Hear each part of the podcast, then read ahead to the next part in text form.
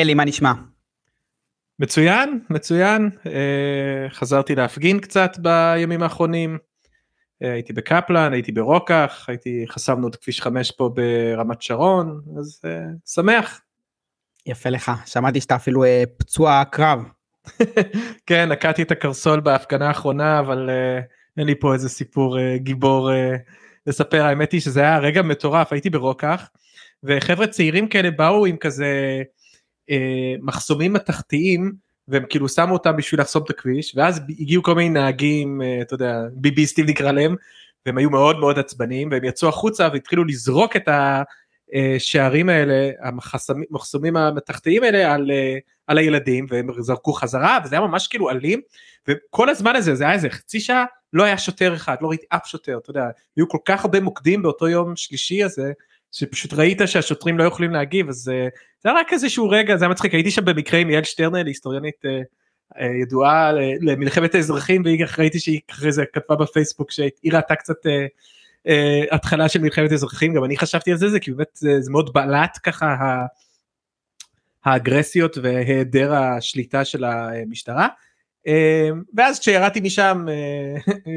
אחרי שצפיתי במכות, אז אז קצת התח... התחלקתי ונקעתי את הקרסול אז uh, סיפור די עלוב סך הכל. לא, לא, מבחינתי זה גיבור קרב. תספר את זה לנכדים. שאני- כן אה, כן אבל אה, לא היה, היה נחמד לחזור להפגין אה, מי שעוקב אחריי בטוויטר יודע שאני בתקופה האחרונה עשיתי קצת הפוגה ואתה יודע היה לי קשה להתחבר רגשית שוב למחאה אחרי אה, גם גם מה שהיה פשוט הניצחון הדי מרשים שהיה אה, במרץ זה היה וכולי ו... אבל בזמן האחרון אני מתחיל להבין אה, שבאמת אה, זה לא העניין של עילת הסבירות זה הרבה מעבר לזה וזה בעצם אה, כן הגיע הזמן לחזור לרחובות אז חזרתי. אה, אני מסכים מאוד, כן. אני בהפגנות בירושלים שבינתיים קצת אה, רגועות יותר, אבל אני לגמרי מסכים איתך שברור שהסיפור כאן הוא לא רק עילת הסבירות, אלא דברים הרבה הרבה יותר עמוקים, וזה בהרבה מובנים באמת מאבק על הדמות של המדינה, אני חושב, אה, מאבק משמעותי שאני לא יודע מה יהיה בסוף שלו. לקווה לטוב. כן. כן אז אה, אז אנחנו נדבר על אה, נושא שהוא קשור לזה שהוא נושא של מה קורה כאשר כוחות מאוד מאוד שמרנים אה, משתלטים על בית משפט עליון אני כמובן מדבר על ארצות הברית והחלטה שהתקבלה כבר לפני כמה שבועות לבטל את העיקרון של האפליה המתקנת באוניברסיטאות אמריקאיות כלומר כבר אי אפשר לקבל מישהו לאוניברסיטה אמריקאית בין אם זה אוניברסיטה ציבורית או פרטית כי ברגע שאוניברסיטה פרטית מקבלת איזשהו מימון ציבורי ובדרך כלל הם מקבלים בכל מיני דרכים שאני לא אכנס להם אז זה חל גם עליהם. אז בעצם כל אה, מוסד להשכלה גבוהה בארצות הברית לא יכול עכשיו לקבל מישהו רק על סמך זה שהוא שחור אה, או איזשהו גזע אחר שאני אכנס לזה אה, כי זה מורכב אה, אבל בגדול אה, זה הסיפור. אה, החלטה שהייתה יחסית צפויה אפשר להגיד אה, זו החלטה שבעצם מי שהביא אותה לבית המשפט העליון היו אה, אה, בעיקר אמריקאים אסיאתים שהם אה, כנראה היו המפסידים הכי גדולים של השיטה ה, אה, שהייתה קיימת עד עכשיו. אה, ו, ובעצם אה, הם התמקדו אה, באוניברסיטת הרווארד ואוניברסיטת אה, צפון קרוליינה. כלומר מצד אחד אוניברסיטת פרטית מאוד מאוד עשירה ויוקרתית אבל גם אוניברסיטה אה, ציבורית אה, אה, טובה מאוד מצוינת אפילו אה, אה,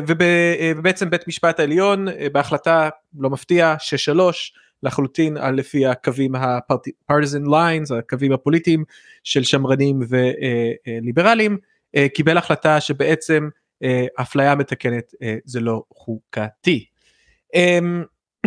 אני אכנס קצת גם לדיון על ההיסטוריה של אה, אפליה מקטנת מאיך הגענו לעד הלום ולמה בעצם יכול להיות שהשינוי הזה הוא לא מאוד דרמטי כמו שאולי זה נשמע בהתחלה אה, ואני גם מדבר על זה ש... אה, שבעצם מדובר אה, בביטול של מדיניות שגם לא הייתה פופולרית בכלל בקרב הציבור כלומר במקרה הזה בניגוד להחלטות אחרות של בית המשפט העליון אני לא יכול להגיד שיש קומץ קטן של שמרנים אה, למשל בכל מה שקשור להחלטות של איגודי עובדים שאנחנו רואים שבסקרים אמריקאים מאוד בעד איגודי עובדים ואז מגיע בית משפט העליון ופוגע בהם אז uh, זה לא, במקרה הזה לא מדובר באיזשהו קומץ קטן של uh, נציגים uh, שהולכים נגד העם, אני אומר במרכאות, כי בכל סקר שאתה תראה, תלוי כמובן איך שואלים, אבל בגדול אפשר להגיד שאפליה מתקנת זה מדיניות מאוד לא פופולרית בארצות הברית, ובאופן מפתיע היא אפילו לא פופולרית בקרב מצביעים uh, דמוקרטים, שם ראיתי סקרים uh, שכששואלים אמריקאים משהו כמו, האם אתה חושב שגזע uh, צריך להיות אחד ה... Uh, הגדרות או אחד השיקולים או אחד הקריטריה אה, אה, בקבלה לאוניברסיט, לאוניברסיטה? אז אה, מעל 50 אחוז מהדמוקרטים בערך 70-75 אחוז מסך הציבור המרחב אז לא מדובר במדיניות שהייתה פופולרית במיוחד וניכנס כמובן גם לזה. אבל לפני זה אני אתן רק רקע היסטורי באמת מאוד קצר. בעצם האפליה המתקנת שיש לנו בארצות הברית או אפשר להגיד התגובה המשפטית שמגיעה עכשיו, היא להחלטה משפטית שהגיעה. עצמה החלטה מאוד מעניינת, כי אז בית משפט עליון החליט שאפשר לעשות אפליה מתקנת, ותכף אני אגדיר בדיוק למה אני מתכוון, כי כשנגיע לפרטים הקטנים, במקרה הזה הכל נמצא בפרטים הקטנים, אבל שהסיבה שאפליה מתקנת זה דבר חוקתי, אה, בהחלטת בית משפט עליון של 1978, זה לא בגלל למשל אה, ההיסטוריה אה, הנוראית של השחורים, של השיעבוד ושל הג'ים קרו ושל הסגרגציה ושל האפליה, אלא בעצם ההחלטה של 78 אומר שעצם הגיוון, ה-diversity, זה ערך חשוב, זה ערך um, שמותר לאוניברסיטאות uh, לשאוף לגיוון אה, אה, אתני וגזעי. זה משהו שגם טוב לכולם ולא רק לשחורים. כלומר יש פה איזושהי אה, החלטה שאומרת אנחנו לא עושים את זה בשביל השחורים אנחנו עושים את זה בשביל כולם. ובעצם ההחלטה בעצם לא הייתה החלטה בעד אפליה מתקנת או, או בעד אה, אה, ככה נגיד אה, אה, החלטות שנותנות אה, העדפות אה, אה, לשחורים אלא אה, בעצם רעיון שהיה בעד אה, גיוון. אה, וזה נקודה מאוד חשובה שאני עוד אה, אחזור עליו, אבל אה, כאשר בית משפט העליון בעצם מבטל את ההחלטה עכשיו, אפשר להגיד שהעבודה שלו לא הייתה אולי מורכבת כמו שאולי אנשים היו חושבים, כי ההגנה המשפטית על האפליה המתקנת תמיד קצת הייתה קרטעה. אגב זה מעניין במובן הזה להשוות את זה קצת לעניין של ההפלות, שמי שלא יודע שבסופו של דבר הדרך שבית משפט העליון הצדיק הפלות זה דרך הזכות לפרטיות. בעיניי זה מראה כמה שהטבע של בתי משפט ובכלל אפשר להגיד במובנים מסוימים הדרך שבו אה, אה, משפטנים רואים את העולם הוא, הוא יחסית מאוד מאוד שמרני אה, ולכן אפילו שיש אה, ליברלים טובים אפילו אולי שמאלנים שמגיעים לרמה של בית משפט עליון אה, הם יודעים שכדי להצדיק מדיניות הם לא יכולים להגיד מה שבאמת מאמינים בו או להפוך את הערכים האלה כי בעצם הערכים האלה לא מקובלים על בית משפט עליון ולכן הם צריכים ככה לעקוף את זה בכל מיני סיפורים כמו בעצם גיוון זה טוב לכולם או הסיבה שאישה יכולה לש, אה, לשלוט על הגוף שלה זה בגלל שמגיע לה פרטיות כל מיני ערכים ליברליים אה, כאלה עמומים לא עמומים אבל לא, לא, לא דברים חזקים אולי כמו שהיית מצפה. אמ, טוב אז אז uh, עכשיו ניכנס קצת uh, לפרטים עצמם. בגדול מה שבית המשפט העליון ומי שכתב בעצם את, ה, uh, את הפסק דין היה ראש בית משפט העליון במקרה הזה רוברטס ובעצם מה שהוא אומר זה דבר כזה שאתה ככה שסטודנט ממלא את הטופס שלו להתקבל לאוניברסיטה ויש תמיד ככה את הריבועים שבו הוא צריך לג... לצלם הוא צריך להחליט לרשום בעצם לא להחליט לרשום אם הוא שחור אם הוא לבן אם הוא אסיאתי, אם הוא אה, וכולי, אז בעצם מה שבית משפט עליון אומר, זה אומר שאוניברסיטה כבר לא יכולה להגיד, אוקיי, אנחנו רוצים לדאוג שלא יודע מה 15% מהסטודנט באדי או 20% מהסטודנט באדי שלנו יהיו שחורים. זה לא יכול להיות משהו שמסתכל על גזע ברמה המבנית ברמה אולי אגרגציה ברמה הכמותנית. זה לא יכול להיות שאתה אומר אוקיי אני חושב שצריכים להיות ככה וככה אחוז שחורים בבית ספר שלי אה, אה, באוניברסיטה שלי. כל זה אסור. מה שכן רוברטס כותב את זה בפירוש שאם בן אדם פרט מתייחס לגזע שלו במכתב שמי שלא יודע איך להתקבל לאוניברסיטה האמריקאית ועוד תכף נדבר על איך מתקבלים לאוניברסיטה האמריקאית אבל אחד הדברים המאוד חשובים זה ה statement letter שלך זה המכתב האני מאמין שלך ובעצם רוברטס כותב שם בפירוש שם בהחלט סטודנט יכול להגיד משהו כמו בגלל שאני גדלתי שחור בתוך החברה האמריקאית אני התמודדתי עם כל מיני אתגרים שאחרים לא את זה וזה הכשיר אותי לדברים נננה כל מיני דברים כאלה זה מותר לעשות. כלומר בפירוש בקטע זה כל כך אמריקאי אני חושב בפירוש מה שבעצם אה, אה, רוברטס אומר אה, זה שברמת האינדיבידואל אפשר להתייחס לגזע כאיזשהו סיפור אישי של ככה אתה יודע להתגבר על כל מיני מכשולים שהיו לך בדרך אבל אסור לאוניברסיטה להתייחס לגזע כאיזשהו משהו אה, אה, מוסדי יותר, ממסדי, אי אפשר להתייחס לגזענות כמשהו מערכתי יותר, ולכן אה, אי אפשר להחליט אה, ככה שאנחנו חושבים שבגלל האפליות המערכתיות שיש בחברה האמריקאית, בגלל העובדה שהרבה מאוד מהשחורים אה, לא מקבלים אותם הזדמנויות כמו ללבנים, בגלל שיש כל כך הרבה גזענות בחברה האמריקאית, בגלל ההיסטוריה המכוערת של שחורים בארצות הברית, בגלל כל הדברים האלה, אה, צריך אה, אה, עכשיו לדאוג שמספר השחורים שיהיה באוניברסיטה יהיה על איזשהו מספר או וכולי, אז זה אי אפשר לעשות יותר, זה אסור. כל, כל זה תקף גם באוניברסיטאות פרטיות לגמרי? כן, כן, בגדול, אם מה שהבנתי נכון, בגלל שאוניברסיטאות פרטיות הרבה פעמים הסטודנטים מקבלים הלוואות ממשלתיות, אז גם אוניברסיטה פרטית לגמרי צריכה לעמוד בהחלטות האלו. וזכות אמ, הקניין וזה? מה קרה לה? אה, תשמע, אני חושב שבסופו של דבר אנחנו רואים בהרבה מקרים בארצות הברית, שבמיוחד אה, באוניברסיטה וההשכלה הגבוהה, שאתה יודע, לא באמת בנו מערכת פרטית אה, עד הסוף, אז, אז במקרים האלה זה, זה, זה משהו שצריך לעשות בכל מקום, אני מבין שאתה שואל את זה מהנקודת מבט יותר אה, שמרנית למה בכלל האוניברסיטה אבל בגדול אתה יודע ההחלטה הזאת היא, היא החלטה מה, מה, אה, מה אסור לך לעשות מה מותר לך לעשות. אז כאילו אתה יודע אוניברסיטה פרטית אה, שעד עכשיו רצתה לא לקבל שחורים בכלל יכולה להמשיך לא לקבל שחורים בכלל זה לא יהיה בעיה. לגבי העניין של מה מה בסופו של דבר זה אומר כלומר מה ההשלכות לזה אז, אז זה מאוד לא ברור. אה, יש פה איזושהי, אה, כי כמו שאמרתי, מרגיש בקרב חלק מהאנשים שאוניברסיטאות והמוסדות שמקבלים לאוניברסיטאות האלה, יהיה להם יחסית קל אה, לעקוף את ההחלטה הזאת, כי הם יוכלו להגיד, אה לא, קיבלנו את הבחור הזה מסיבות ש... פרטיות של גזע ולא סיבות מוסדיים של גזע, כלומר לא, לא רק ספרנו כמה שחורים יש, הסתכלנו, קראנו את המכתב שלו, התרגשנו, במקרה יצא שאתה יודע, אה, שחורים אה, אה, נרשמים, מתקבלים בסופו של דבר באותה מידה. צריך להגיד גם בהקשר הזה שהרבה מאוד אוניברסיטאות כבר עכשיו קצת יורדות מהעניין של המבחן הפסיכומטרי ומכל מיני SATs וכולי כהגורם העיקרי לקבלה ולכן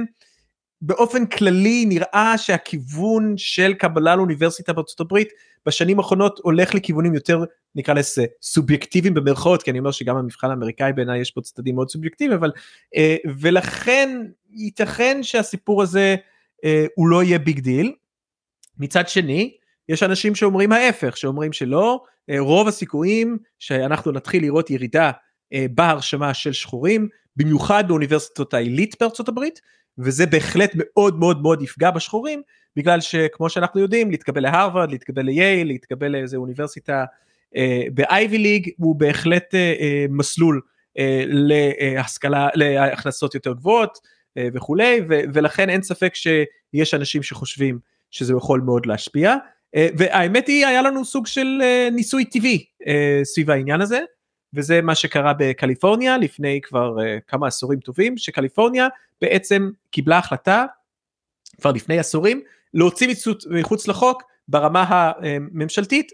ברמה של הסטייט, אפליה מתקנת. כלומר, הדבר הזה כבר קרה בקליפורניה, ומי שלא יודע, קליפורניה גם אחת המדינות הכי גדולות והכי עשירות בארצות הברית, אבל גם אחת המדינות עם המערכת ההשכלה הציבורית הטובה ביותר, אה, אוניברסיטת ברקלי זה החוד החנית כמובן אוניברסיטה נהדרת ציבורית לגמרי אבל גם הרבה אה, אוניברסיטות אחרות ב California state system UCLA, UC דייוויס, UC סנטה ברברה ו-UC סנטה קרוז וכולי וכולי. ועל השנים האלה יש לנו בעצם דאטה ואנחנו יכולים לראות מה קרה ובעצם התוצאה בגדול היא שברגע שביטלו את האפליה המתקנת, אז בהתחלה מספר השחורים ירד בצורה באמת מאוד מאוד משמעותית, בסוף בגלל תקצוב באמת מאוד יפה של מדינת אה, קליפורניה לנסות לעזור לשחורים הכי חלשים, המספרים עלו, אלא, אלא רק באוניברסיטאות היותר בינוניות במדינה. באליטה של האליטה בברקלי, המספר השחורים אף פעם לא חזר למה שהוא היה כשהאפליה מתקנת הייתה חוקית בקליפורניה. ולכן לסכם, אני חושב שהחשש בקרב אמריקאים הוא שיכול להיות, וגם צריך להגיד לא כל המדינות עם קליפורניה שהשקיעו ככה בשחורים, אבל שהסכנה הכי גדולה היא כנראה אה, למד, לאוניברסיטות העילית, אבל ייתכן מאוד שנראה פגיעות גם אה, אה, בכל האוניברסיטאות, ו, וכמובן יש לזה השלכות גם על המוביליות החברתית, גם על האי שוויון, אנחנו כבר יודעים שה-wealth gap, הפער האדיר שיש אה, בין אה, כמה הון ועושר וכסף והכנסות שיש למשפחה שחורה, למשפחה הלבנה היא פשוט מטורפת. פעם אחרונה שאני בדקתי, אני לא רוצה להגיד בדיוק את המספרים, אבל נראה לי שהעושר, ה... טוב לא, אני לא זוכר בעל פה, אבל זה משהו כמו פי, פי 20 אה, אה, מבחינת העושר שיש למשפחה לבנה מבחינת, או מול אה, משפחה שחורה. אז זהו. אביעד רצית ראיתי תגיד כן תגיד איך זה איך זה דווקא בקליפורניה שהעבירה דבר כזה מדינה יחסית ליברלית בשיטה דמוקרטית ברקלי בטח אוניברסיטה סופר פרוגרסיבית אחת או יותר פרוגרסיבית לפי מיטב ידיעתי בארצות הברית אז איך זה קרה דווקא שם. Mm, שאלה מעניינת אביעד אה, ואני חושב שיש פה כמה דברים מאוד מעניינים ואני חושב שזה גם מאפשר לי לדבר קצת על ההיסטוריה היותר רחבה של כל הסיפור הזה. כשאני מסתכל על סוף העידן הקיינזיאני ועלייתו של הניאו ליברליזם ואני שואל את עצמי, מה בסופו של דבר גרם לקבוצה של אה, מצביעים לבנים לעבור צד, לעבור מהמפלגה הדמוקרטית למפלגה הרפובליקאית, אה, כמובן בבחירות של רייגן ב-1980 אה, ואחרי זה, שני הדברים שאולי אני יכול להצביע עליהם יותר מכל דבר אחר, זה הניסיונות בשנות ה-70 לעשות אינטגרציה בבתי ספר, בין שחורים ללבנים, מה שנקרא בסינג, אפילו ג'ו ביידן התחיל את הקריירה שלו כפוליטיקאי במפלגה הדמוקרטית כמישהו שהתנגד לזה. והדבר השני שאני מסתכל עליו זה הנושא של אפליה מתקנת ובעיקר אני חושב שזה הזיז אה, ככה למעמד פועלים בין או מעמד בינוני אה, נמוך לבן מה שנקרא ethnic whites לבנים שהם לא ווספים ככה שהם במילא התקבלו לברקלי כי הם עשירים והם הלכו לבתי ספר הפרטיים הכי טובים אלא באמת הילד האיטלקי הילד הפולני אה, אולי אפילו הילד היהודי במקרים מסוימים, אה, שבאמת לא הגיע מכאילו משפחה מאוד מאוד עשירה ובעצם מרגיש שמי שבעצם הולך, אה, ואולי בצדק, אה, להפסיד את מקומו לילד השחור זה לא היה הבחור העשיר, אה, אה, אלא, אלא, אלא הבחור הזה, ו, וכמו שאמרתי, אפליה מתקנת אף פעם לא הייתה אה, פופולרית במיוחד אה, בארצות הברית וזה בהחלט אחד הדברים שהביא לעלייתה של הניאו-ליברליזם ותזוזה ימינה בגלל שבעצם רייגן והימין האמריקאי ידע לנצל את החוסר פופולריות הזה, לדחוף לכל מיני שינויים הרבה יותר גדולים מזה, אבל בסופו של דבר אם נסתכל גם על קליפורניה וההיסטוריה של uh, התנועה השמרנית בארצות הברית, אז נכון שהיום אנחנו מדמיינים את קליפורניה כמדינת הייטק שבפריימריז האחרון הצביעה לברני סנדרס, אבל uh, קליפורניה תמיד הייתה מדינה, uh, אתה יודע, יחסית מאוד מאוד לבנה, חוץ מאוקלנד ודברים כאלה, או יחסית, לא יודע, בלי העבר ה... איך אני אשים את ה... אה, בלי ככה נגיד אה,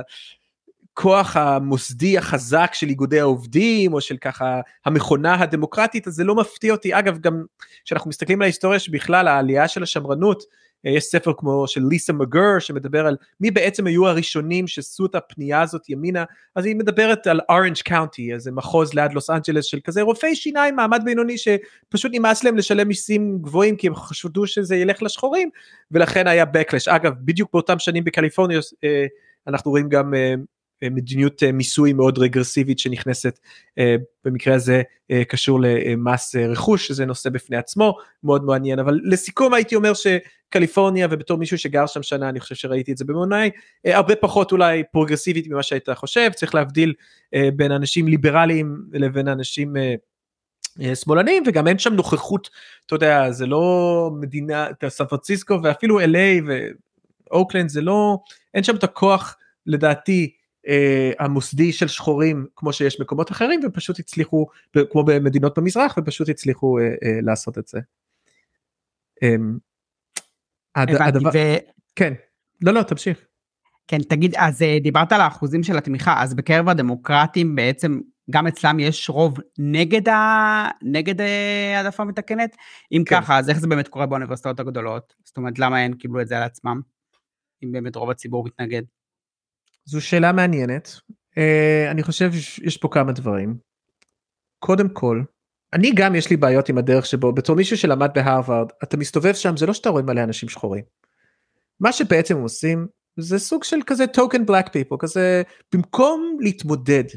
עם בעיות השורש, עם החוסר שוויון הכל כך מטורף שיש ברמה של, אתה יודע, חינוך בגיל הרך ובית ספר היסודי ואתה יודע התקצוב שיש בבית ספר של השחורים לעומת התקצוב בציבורי לעומת הלבנים שגרים בפרברים במקום להתמודד עם זה אני חושב שליברלים שהם היו אנשים טובים סך הכל רצו אתה יודע אה, אבל אתה יודע, אולי לא רצו לשלם את המיסוי הגבוה שדרש בשביל לעשות שינוי כזה. אה, אז אני חושב שאפליה מתקנת הפך להיות איזשהו פתרון קסם כזה, שמאפשר לי לא להתמודד עם הבעיות המבניות האלה, כי הנה אני יכול פשוט לעשות איזשהו טריק, והופ, אני אדאג שבכל זאת יהיה איזשהו ייצוג של שחורים באוניברסיטת העילית, שזה נותן לגיטימציה לכל השאר האנשים שם. כלומר, בסופו של דבר, כשאני הייתי בהרווארד, כשאני, אה, ויש על זה גם נתונים, התלמיד אה, תואר ראשון הרגיל בהרווארד הממוצע ההורים שלו מרוויחים משהו בסדר גודל של חצי מיליון אה, דולר בשנה. כלומר מדובר בסופו של דבר מי שמתקבל זה החציוני נראה לי. מי שמתקבל לאוניברסיטת עלית בארצות הברית הם קודם כל אנשים מאוד מאוד מאוד מאוד עשירים. חלקם גם שחורים אגב צריך להגיד. וגם פגשתי שחורים סופר עשירים. אבל ההרגשה שלי תמיד היה שהאפליה המתקנת זה, זה, זה, זה, זה, זה פעל עבורם באיזשהו מקום שזה נותן איזושהי לגיטימציה חברתית כאילו לבעיות העומק של החברה האמריקאית ואפשר עדיין להמשיך עם איזשהו סיפור ככה של מריטוקרטיה ושל שוויון וכולי. תמיד תמיד שהייתי כזה מדבר עם אליטות לבנות שם הייתי אומר להם בדיוק מה שאמרתי עכשיו שבסופו של דבר בואו שנינו יודעים שהרווארד זה אוניברסיטה לעשירים אמרו לי רגע אבל יש אפליה מתקנת וכאילו אתה מבין זה הפך להיות איזשהו אה, ובעיניי הדבר השני שאני אגיד זה שגם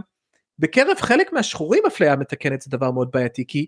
כשאתה בחור שחור שמגיע עכשיו לאוניברסיטה שהיא מרובה לבנה ועשירה אז כל בן אדם שרואה אותך אומר אה הנה הבחור שנכנס אה, אתה יודע עשו לו עשו לו charity עשו לו טובה אה, הוא לא הוא לא חכם כמונו הוא לא קיבל פסיכומטרי כמונו שזה כמובן כמובן הציונים הפסיכומטריים הם בעיקר מבטאים את הרקע הסוציו-אקונומי שלך אבל נוצר איזשהו נרטיב שאני לא בטוח אם הוא גם אה, אה, זה יצר הרבה בעיות אני חושב והרבה והרבה מה המילה שאני מחפש לא זוכר כבר אבל אני חושב שבסופו של דבר זה מה שהחזיק את זה החזיק את זה יחסית הרבה זמן ו- ועכשיו זה בעצם הולך להסתיים. זה קצת כמו שביקורת שנשמעת הרבה פעמים על חלוקה מחדש, זאת אומרת אה, לקחת אה, יותר מיסים, אה, מיסים בצורה פרוגרסיבית, יותר מעשירים ופחות מעניים, ולחלק אותם מחדש יותר לעניים, אז יש לזה הרבה פעמים ביקורת, שזה בעצם ניסיון לא להתמודד עם הבעיות המבניות בשוק העבודה, החל מאיך הוא בנוי, דרך כמה מרוויחים במשרה, סיפור של זכויות עובדים, שכר מינימום, איגוד עובדים, כל העולמות האלה, ניסיון כאילו לשים את זה בצד ולהגיד רק נתקן את זה בסוף. ניסיון שיש בו הרבה מאוד בעיות, א' זה לא כל כך עובד והפערים הם פשוט עצומים וקשה אחרי זה לתקן את זה, וב' זה באמת קצת כמו שאתה מתאר כאן על העדפה מתקנת, זה בעצם יוצר מצב של איזה מין אולי אפילו השפלה מסוימת לאנשים, זה לא מספיק נותן להם כבוד במקום העבודה שלהם, זה לא מספיק אה, אה, שם אותם במקום, במקום הראוי, אלא רק אה, קצת, קצת, קצת כמו איזה מין צדקה כזאת שמנסים לתת אחרי זה. זה נשמע דומה בהקשרים האלה. כן, אני, חש... כן, אני מסכים איתך, אני חשבתי שתגיד עוד משהו בהקשר של דיון שהיה לנו לפני כמה פרקים בפודקאסט לגבי הדיפרנציאלי מול האוניברסלי. אמ, אני רק אגיד קודם לפני זה הצדקה הכי חשובה לאפליה מתקנת בעיניי זה הטיעון הזה שאתה אה, יודע כול, צריך להתייחס לכולם שווים וצריך להיות color blind אז כמובן הטיעון העיקרי הוא שהחברה האמריקאית היא לא color blind החוויה של רוב השחורים היא לא color blind יש המון אפליות וגם אה, בהיסטוריה האמריקאית לא התייחסו לשחורים אמריקאים אה, כמו כולם הם, היה להם special uh, הם קיבלו special treatment, הם קיבלו פשוט special treatment ממש ממש ממש ממש שלילי, ולכן האפליה המתקנת אה, היא באה בעצם לתקן את ה... בעצם את העובדה שהם כבר, אה, שהם כבר ייחסו להם בצורה שונה, אלא אה, עכשיו כמובן לעשות את זה הפוך, וככה יום אחד לנסות להחזיר את האיזון לאיזשהו מקום של שוויון, ואני מאוד מסכים עם הרעיונות האלה, אני חושב שהם חשובים, כן, רצית להגיד משהו? כן, שבאופן כללי אתה צודק שזה דומה לזה בהקשר שכשאתה נותן לאנשים את ההרגשה שהקידום של האוכלוסייה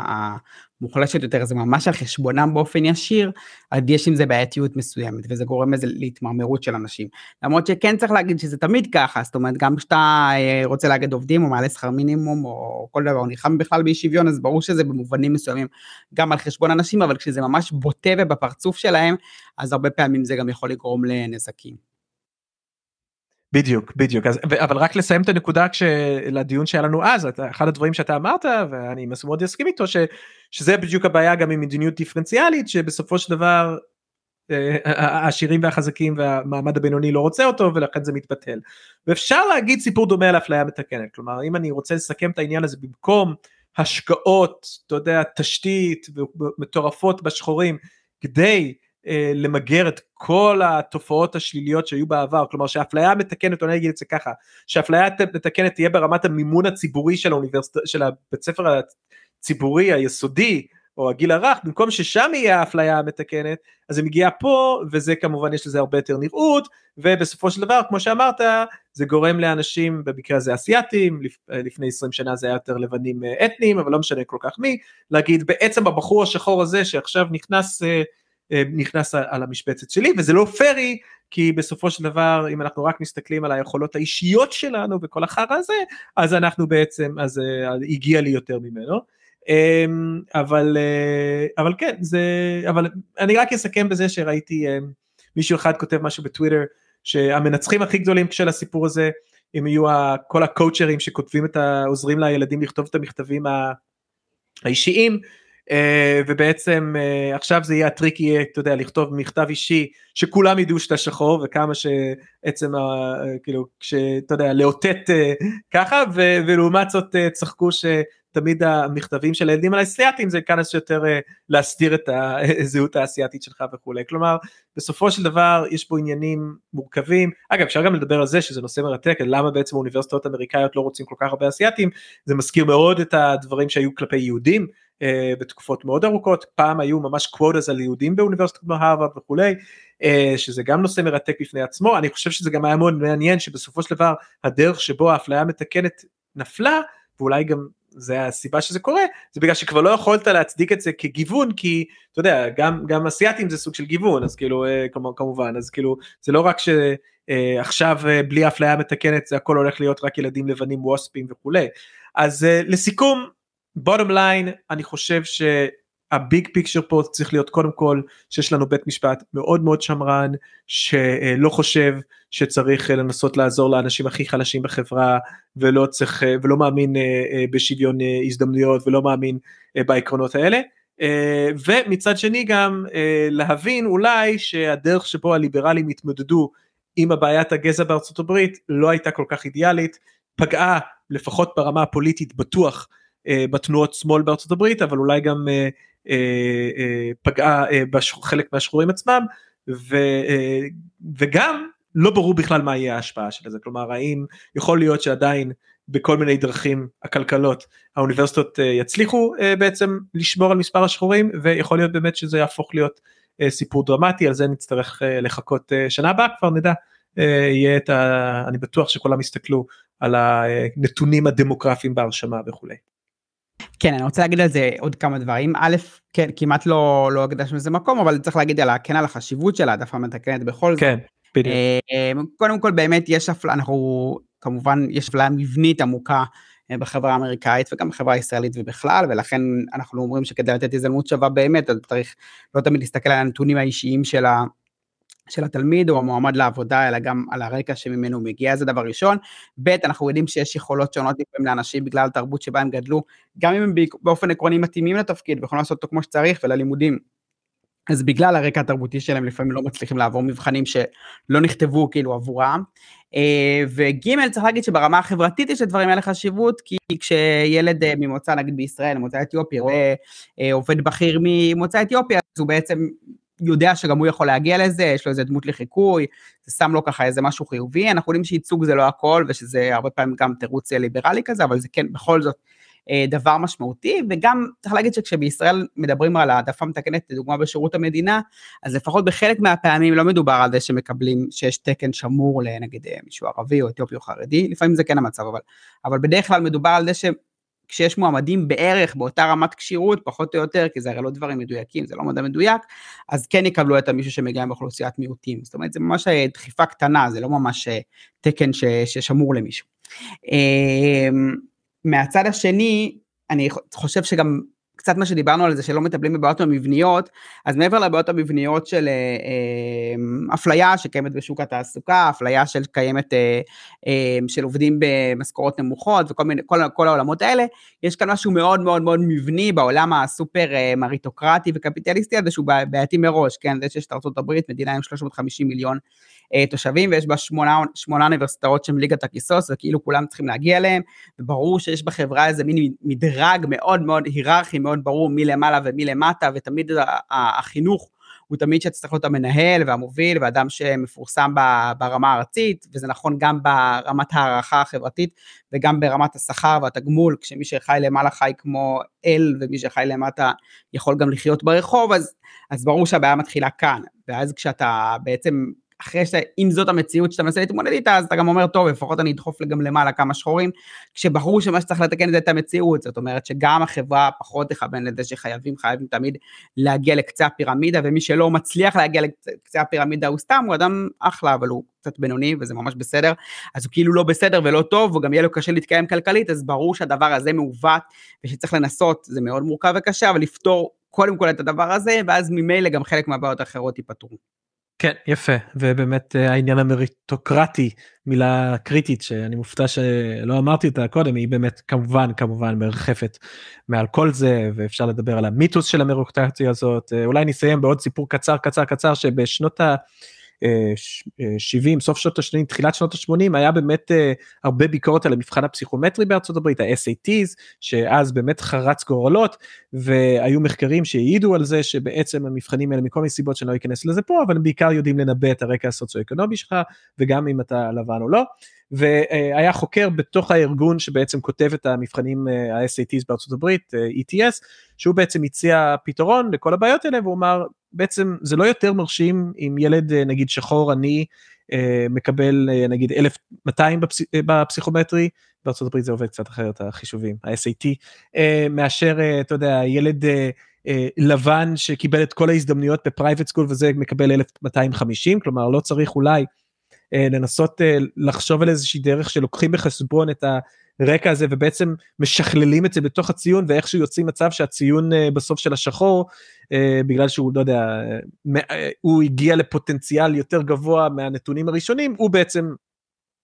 יקבל את הציון היותר גבוה וכאילו אנשים יצאו עליו והיה על זה כאילו מאבק מטורף וכל האנשים הכי חזקים והכי עשירים בארצות הברית שהם כבר יודעים שה-SAT זה דרך מעולה להסתיר את הפערים החברתיים דרך כאילו אצטלה של מריטוקרטיה הם יצאו עליו והוא בסוף היה צריך להתפטר וזה כמובן לא קרה אף פעם. ו... ו- וזה אותם עניינים אנשים לדעתי שהוא היה אפילו היו תמכו אחרי זה באפליה מתקנת כי אפליה מתקנת כמו שאמרתי קודם זה פחות איים על ההגמוניה שלהם זה יותר היה כזה אוי תראו את השחורים האלה שנתנו להם להתקבל כדי שיהיה קצת אה, יותר גיוון אבל זה לא באמת איים עליהם שיגידו אה לא בעצם הם הצליחו יותר במבחן ממך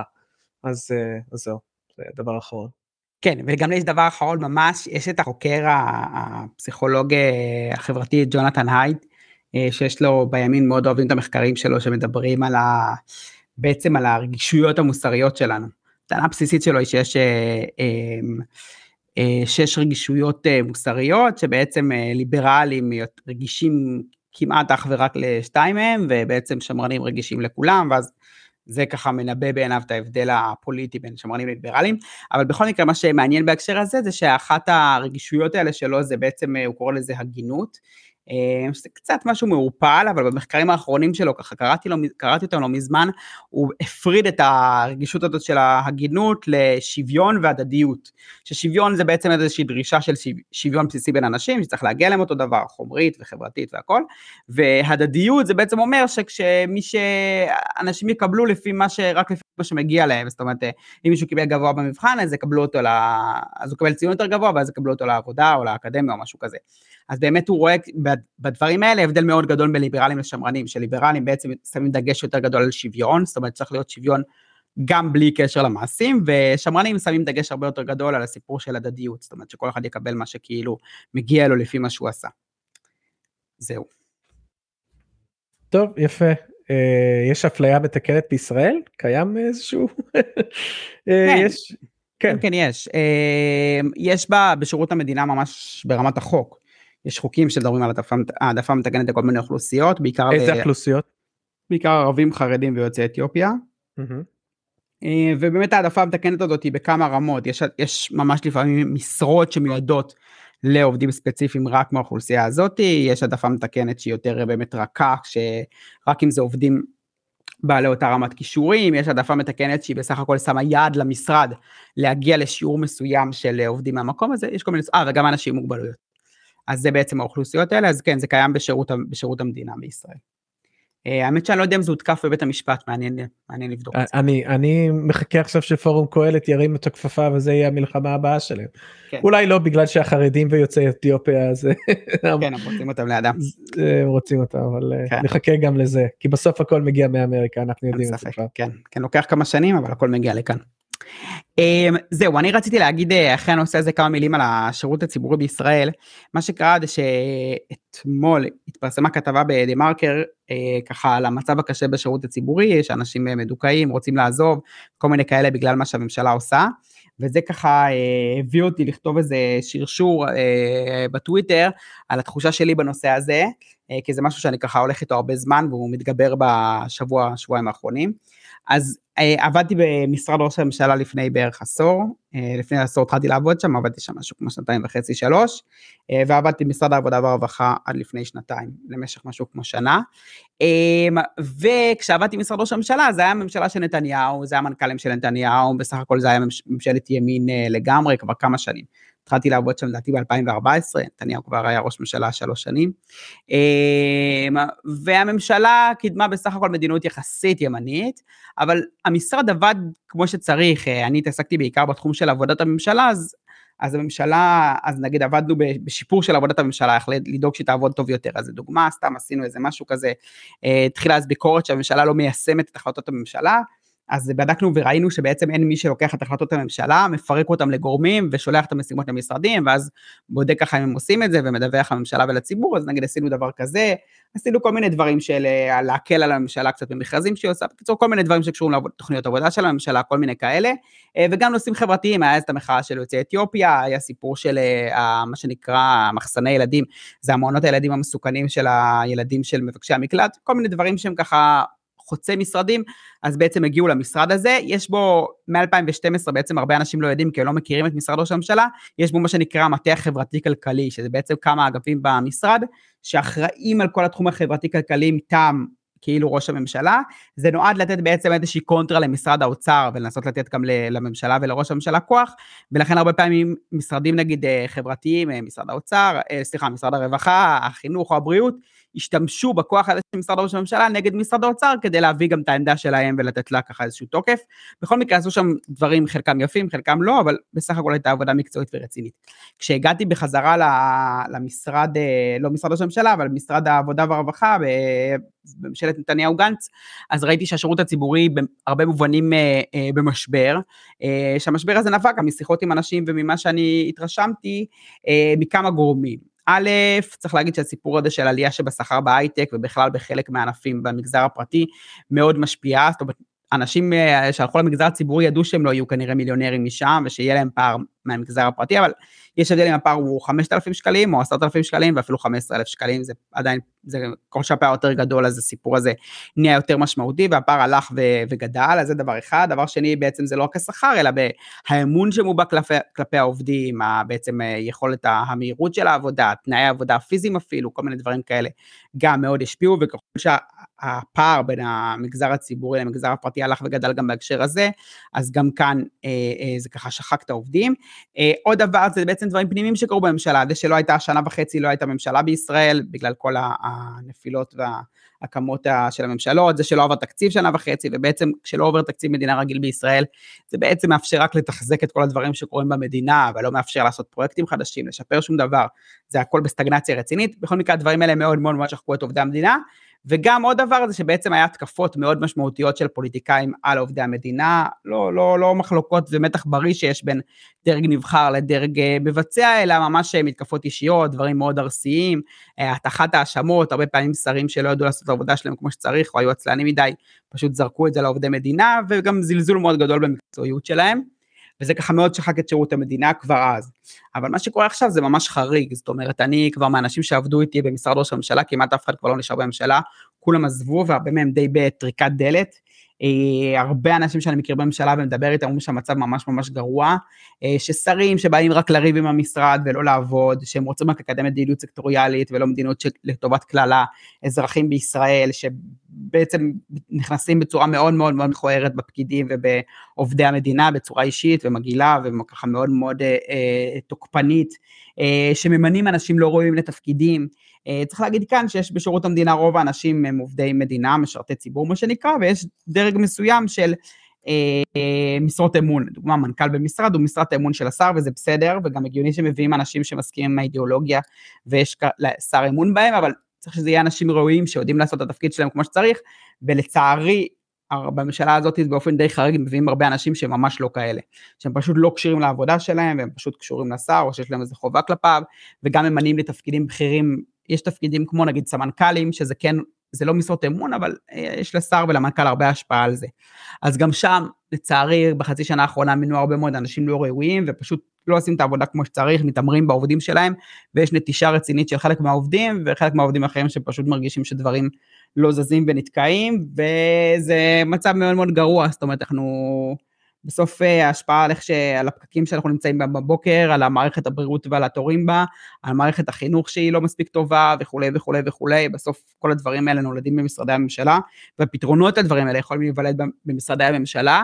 אה, וכשהמצב הוא כל כך דפוק ושההרגשה הכללית היא גם, באופן כללי יש הרגשה, זה קשור כמובן גם למחאה ולהפיכה ולתחושה הכללית כלפי המוסדות של המדינה, אבל כשכל הדברים האלה באים ביחד זה יוצר ממש קטסטרופה בשירות המדינה, ואני חושב שהמשבר שם הוא פשוט עצום, כאילו באמת זה שיחות עם הרבה אנשים עשיתי, ואני גם שומע את זה במקומות אחרים, יש משבר ענק, עזיבה מאוד מאוד רצינית, וזה מחיר מאוד מאוד כבד שכולנו משלמים, כי גם האנשים האלה לא יחזרו, בטח לא מהר, ופשוט אנחנו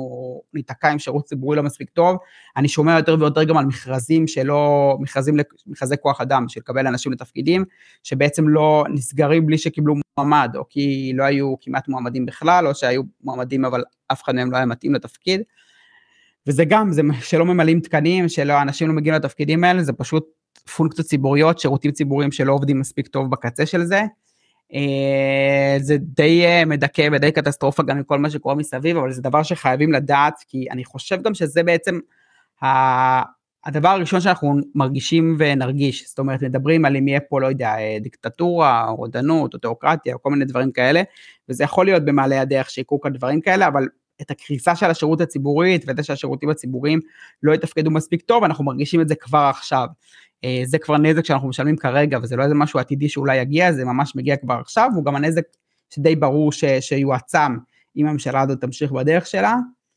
אה, וזהו, אני חושב שכדאי שהציבור יהיה מודע לדבר הזה, ישים לב ולהעביר, זה קצת למי שלא עובד בממשלה ולא מכיר את זה, לפעמים זה נראה מעבר להרי החושך והוא לא מבין איך זה משפיע עליו, אבל בסוף בסוף זה פוגש כל אחד מאיתנו בכל uh, כמעט רגע ביומיום שלנו, והמחיר של זה הוא דרמטי.